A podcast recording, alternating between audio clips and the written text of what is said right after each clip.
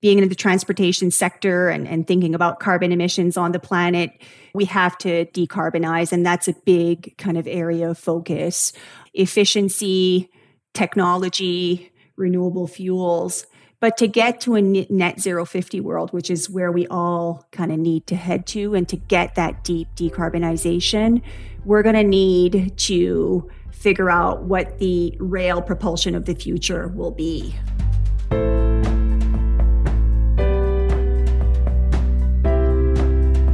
Welcome to Sustainability Leaders. I'm Michael Torrance, Chief Sustainability Officer with BMO Financial Group. On this show, we will talk with leading sustainability practitioners from the corporate, investor, academic, and NGO communities to explore how this rapidly evolving field of sustainability is impacting global investment, business practices, and our world. The views expressed here are those of the participants and not those of Bank of Montreal, its affiliates, or subsidiaries.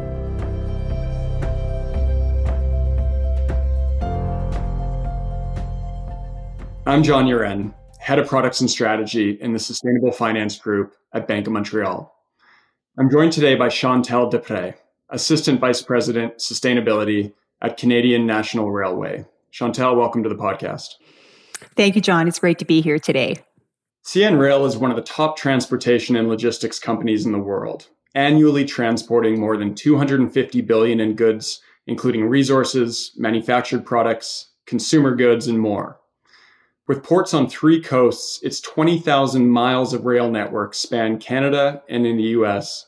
And in 2019, CN celebrated its 100th anniversary. Now, CN is focused on the next 100 years with heightened awareness around sustainability and the environmental, social, and governance, or ESG, of its operations. It has made aggressive commitments to reduce its greenhouse gas, or GHG, emissions, including setting science based targets and doing its part to hold the global temperature increase below 2 degrees compared to pre industrial levels. CN has also been an industry leader in locomotive fuel efficiency for the past two decades, increasingly using renewable fuels and other alternatives that allow it to maintain its position as one of the most fuel efficient railroads in North America. And CN just backed up its commitment to a sustainable future this past week by announcing the largest sustainability linked loan in Canadian history. The $2 billion sustainability linked loan, or SLL, ties CN's cost of capital to ambitious environmental improvement targets, including reductions in GHG emission intensity and increasing its fuel efficiency. The SLL involves a potential pricing adjustment to the interest rate margin if CN achieves or fails to achieve the environmental thresholds. As Assistant Vice President Sustainability, Chantal was one of the several people from CN that helped arrange the SLL, and I'm pleased to have Chantal join today's podcast. Chantal, can you please elaborate for the listeners on what sustainability means to CN and what's most critical to your company from an ESG perspective? Sure. At CN, we call our sustainability strategy delivering responsibly. And we are focused on five key pillars environment, people, safety, community, and governance. And that really is our play. In terms of the critical aspects, you know, if we talk to the E, S, and the G a little bit, more in depth. From an environmental perspective, as you've mentioned, we have a significant focus on greenhouse gas emissions and in having set a science-based target. We're also focused on our reducing our air emissions, so not just greenhouse gas emissions, but air particulates, NOx and SOx as well. We're focused on the circular economy and reducing, reusing, recycling uh, our waste. And we also have a significant focus on biodiversity. And over the last uh, several years, we've done a lot of tree planting and have planted over 2 million trees since uh, 2012, for example. On the social front, uh, the focus there, as I mentioned, one of the key pillars is safety. And that really means the safety of our people, the safety of the customers that we serve, and also the safety of the communities that we cut across along our long North American rail network. From a people perspective, not surprisingly, diversity and inclusion is critical and has become even increasingly more critical and important over the last 12 months. And we'll talk about that maybe a little bit later.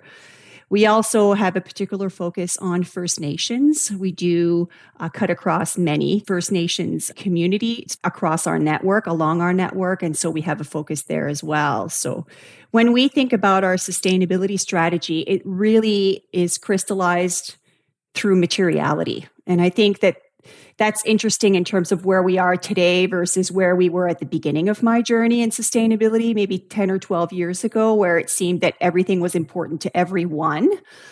And it's great to see today the increasing focus on what is material to each sector and each organization. And we we leverage materiality to inform our sustainability strategy and what's critical to our organization.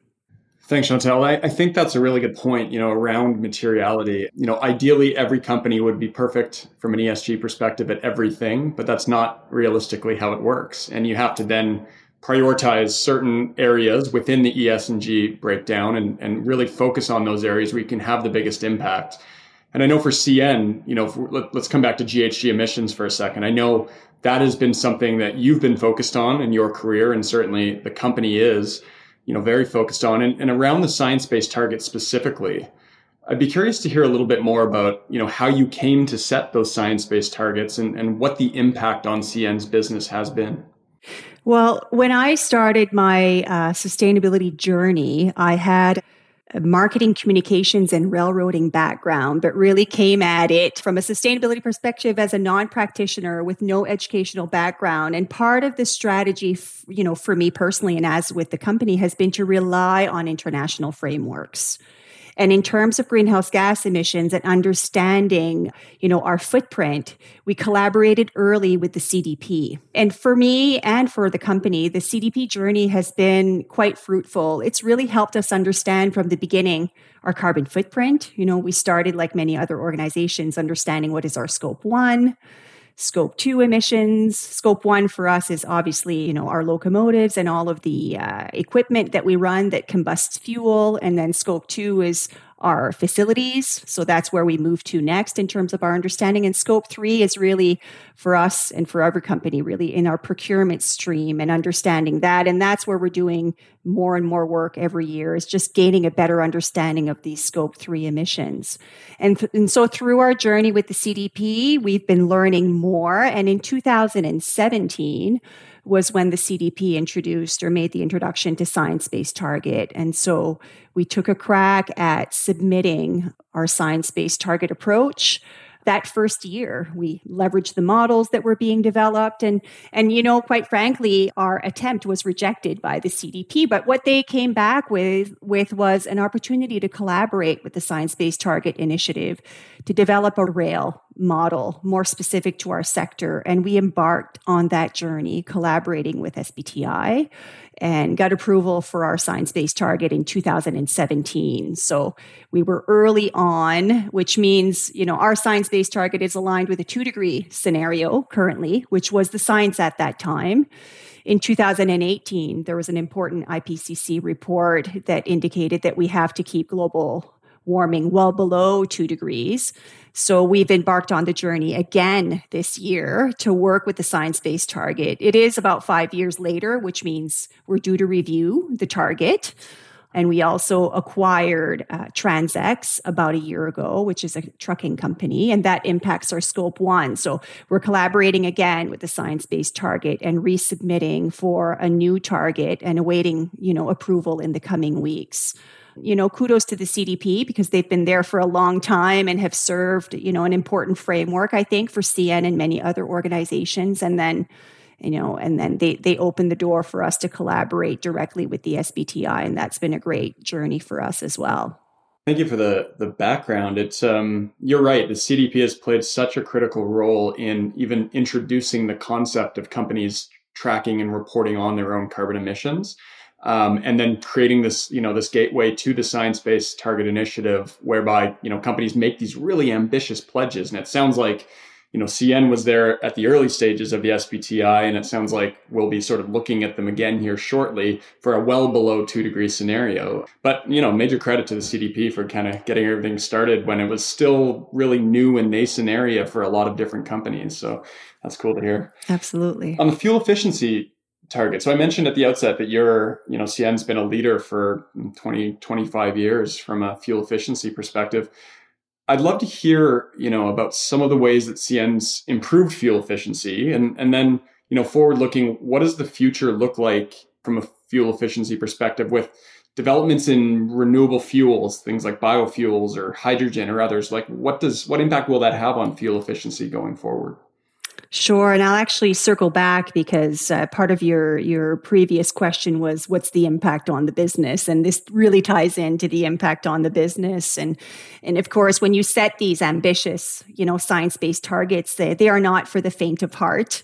They are ambitious, and you know, in working with the SBTI, our next uh, target to come, and we're we await approval in end of March, early April will be even more aggressive than than the current one. And what that does to the business is to continue, you know, for us, this intense focus on efficiency that's been part of our DNA for a very long time. It just reinforced it.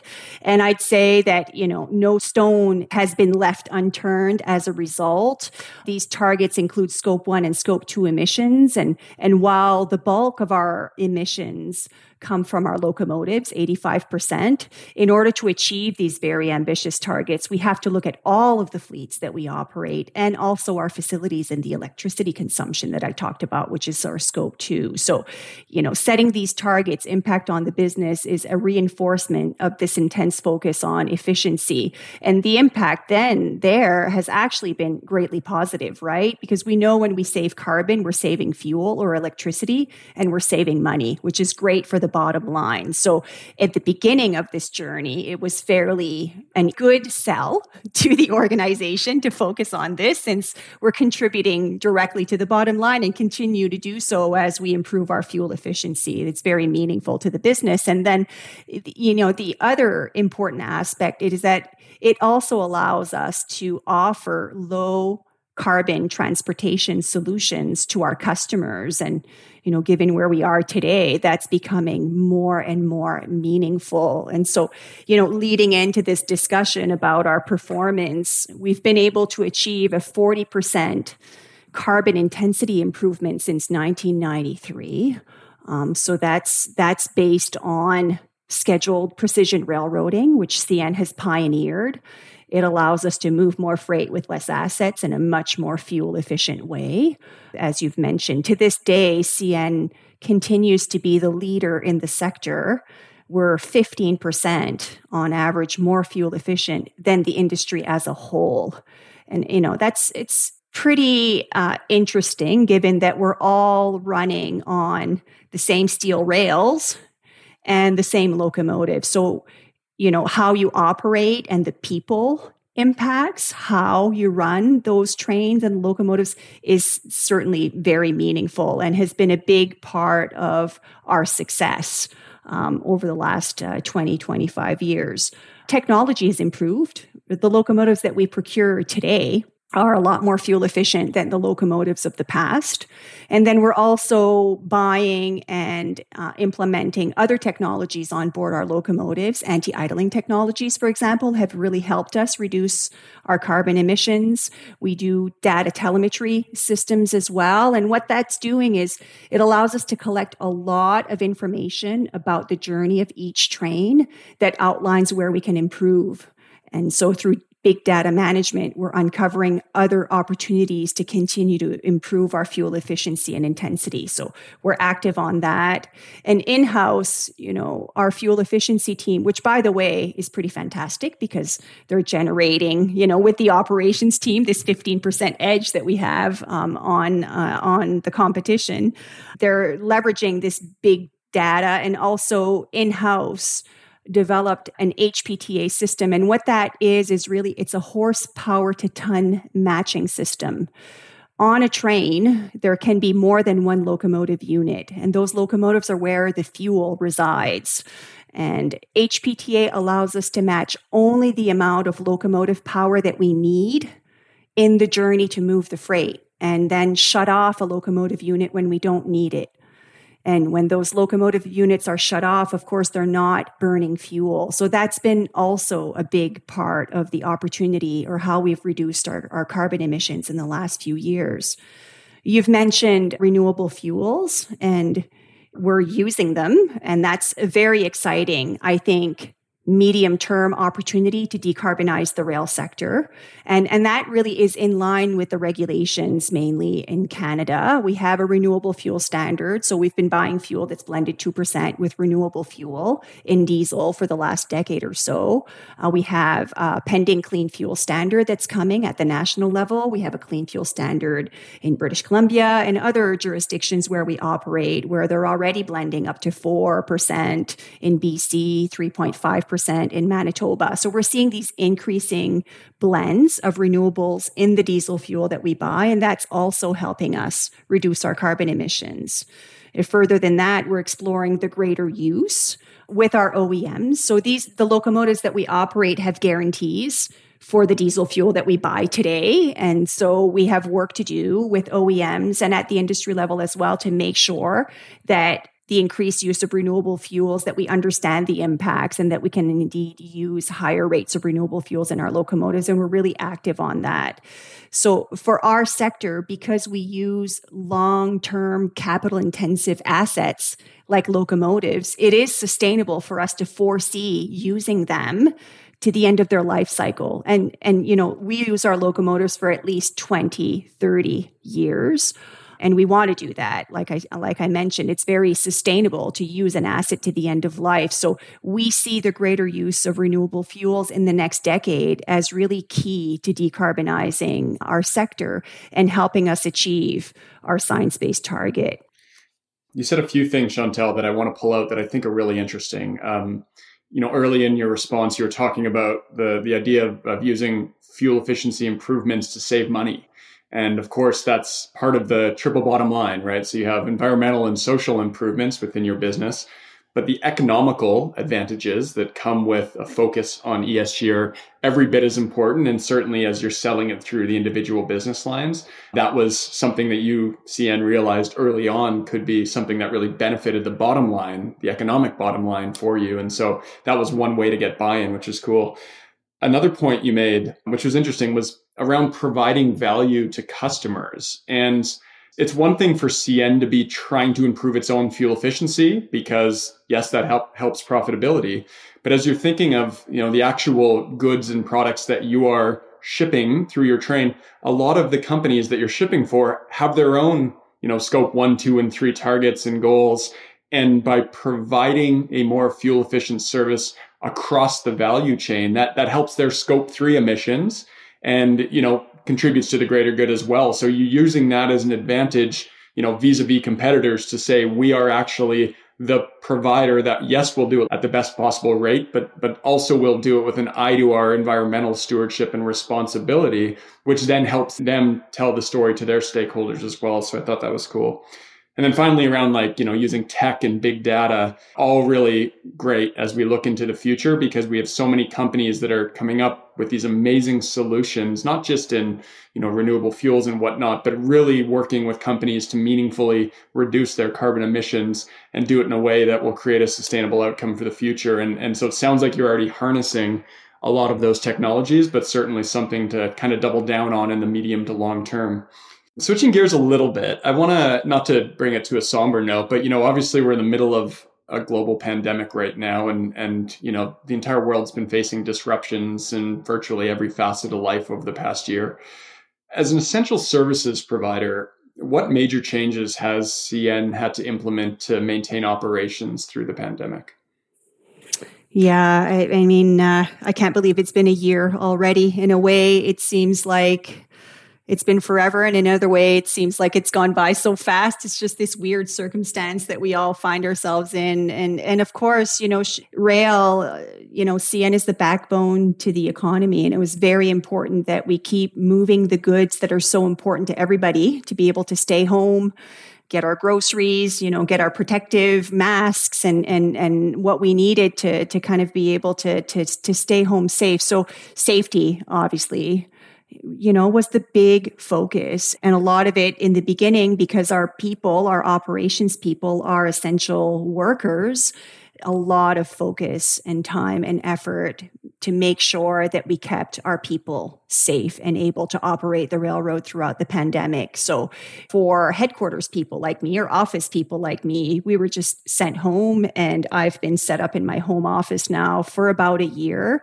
and you know not returning at least, you know, until we have more vaccines and and a higher level of, you know, immunity uh, in the general community. So working from home. And then in terms of our operations people, making sure that they're safe, we actually have a medical doctor on staff. And so that's been extremely helpful to making sure that we put in place all of the correct safety protocols and equipment and provisions to keep our people safe. And then, of course, making sure that our customers are safe. And so that's been kind of the big intense focus. And it's been all of the same thing that other, you know, companies have done, which is, you know, temperature checks when people are checking in and protocols and masks and hand sanitization and a lot of cleaning.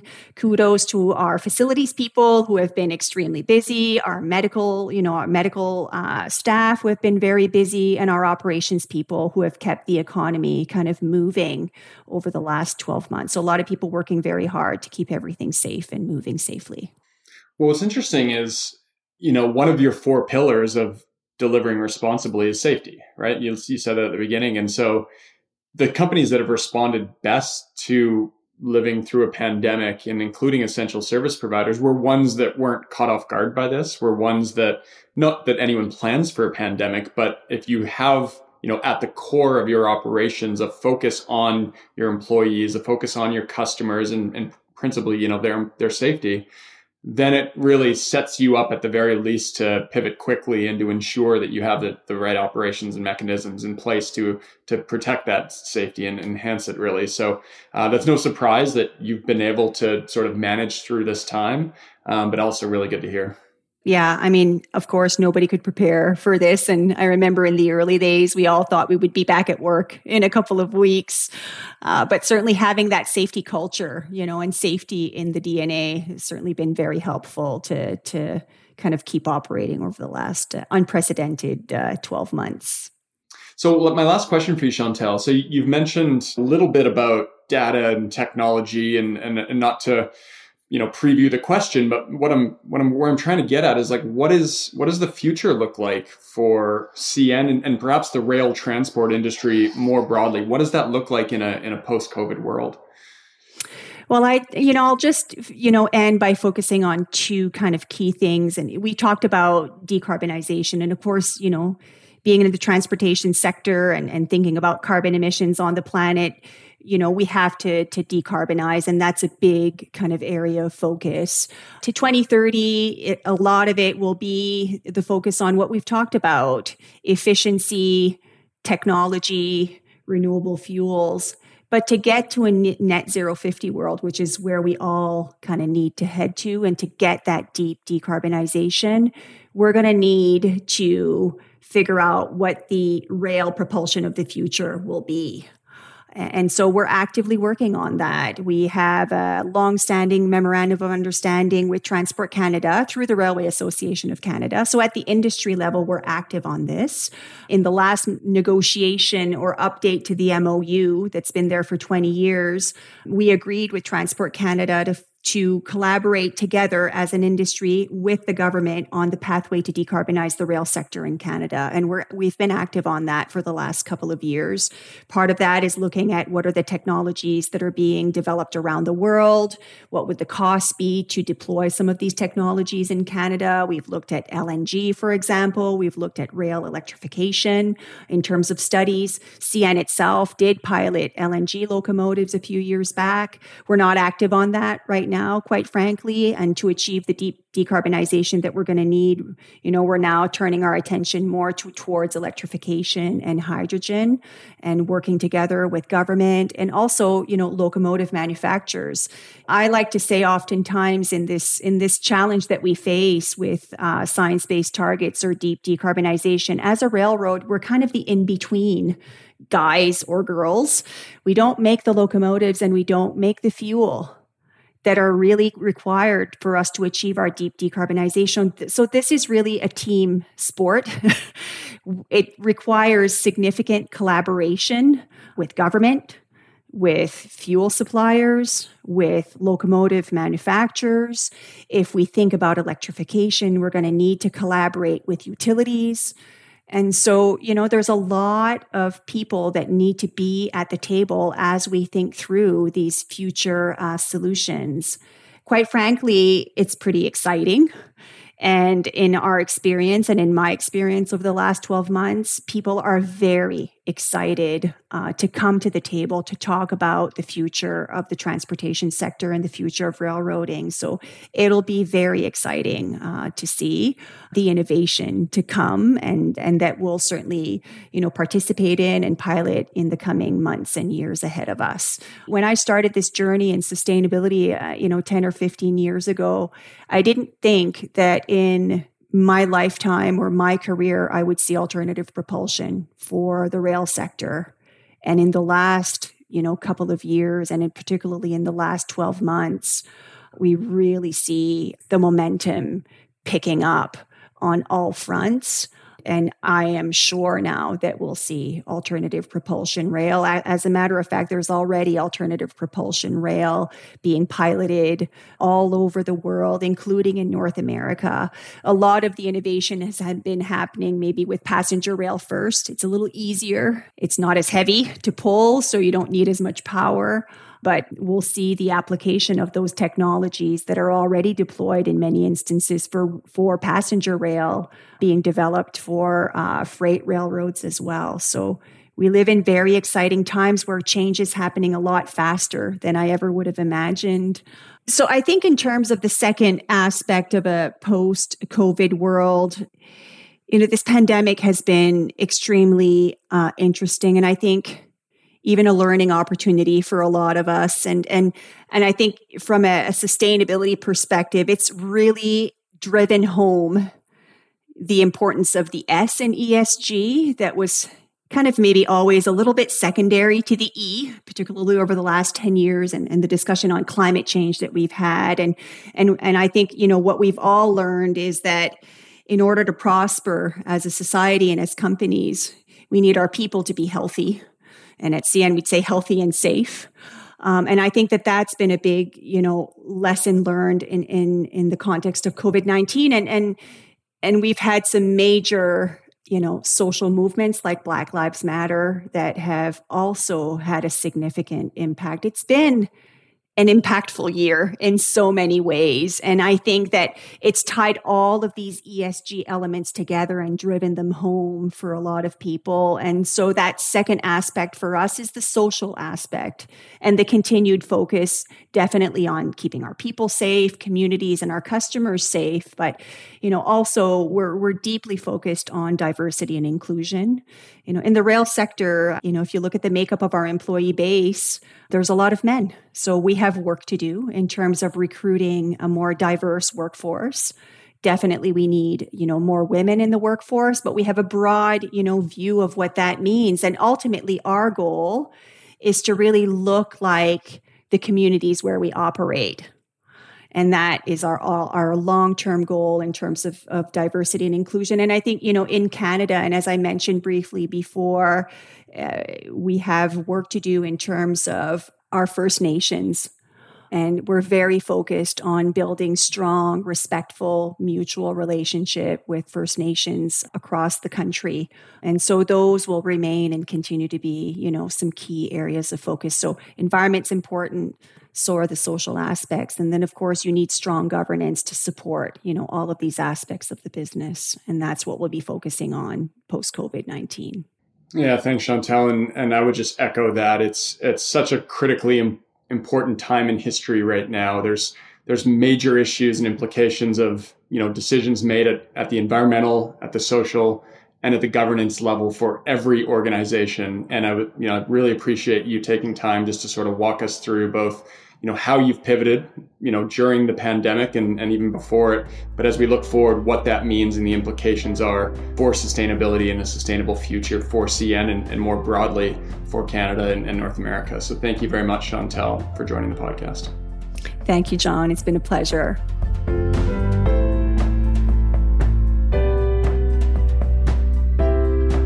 Thanks for listening to Sustainability Leaders. This podcast is presented by BMO Financial Group. To access all the resources we discussed in today's episode and to see our other podcasts, visit us at bmo.com forward slash sustainability leaders. You can listen and subscribe free to our show on Apple Podcasts or your favorite podcast provider, and we'll greatly appreciate a rating and review and any feedback that you might have. Our show and resources are produced with support from BMO's marketing team and Puddle Creative. Until next time, I'm Michael Torrance. Have a great week. The views expressed here are those of the participants and not those of Bank of Montreal, its affiliates, or subsidiaries. This is not intended to serve as a complete analysis of every material fact regarding any company, industry, strategy, or security. This presentation may contain forward looking statements. Investors are cautioned not to place undue reliance on such statements as actual results could vary. This presentation is for general information purposes only and does not constitute investment, legal, or tax advice, and is not intended as an endorsement of any specific investment product or service individual investors should consult with an investment, tax, and or legal professional about their personal situation. Past performance is not indicative of future results.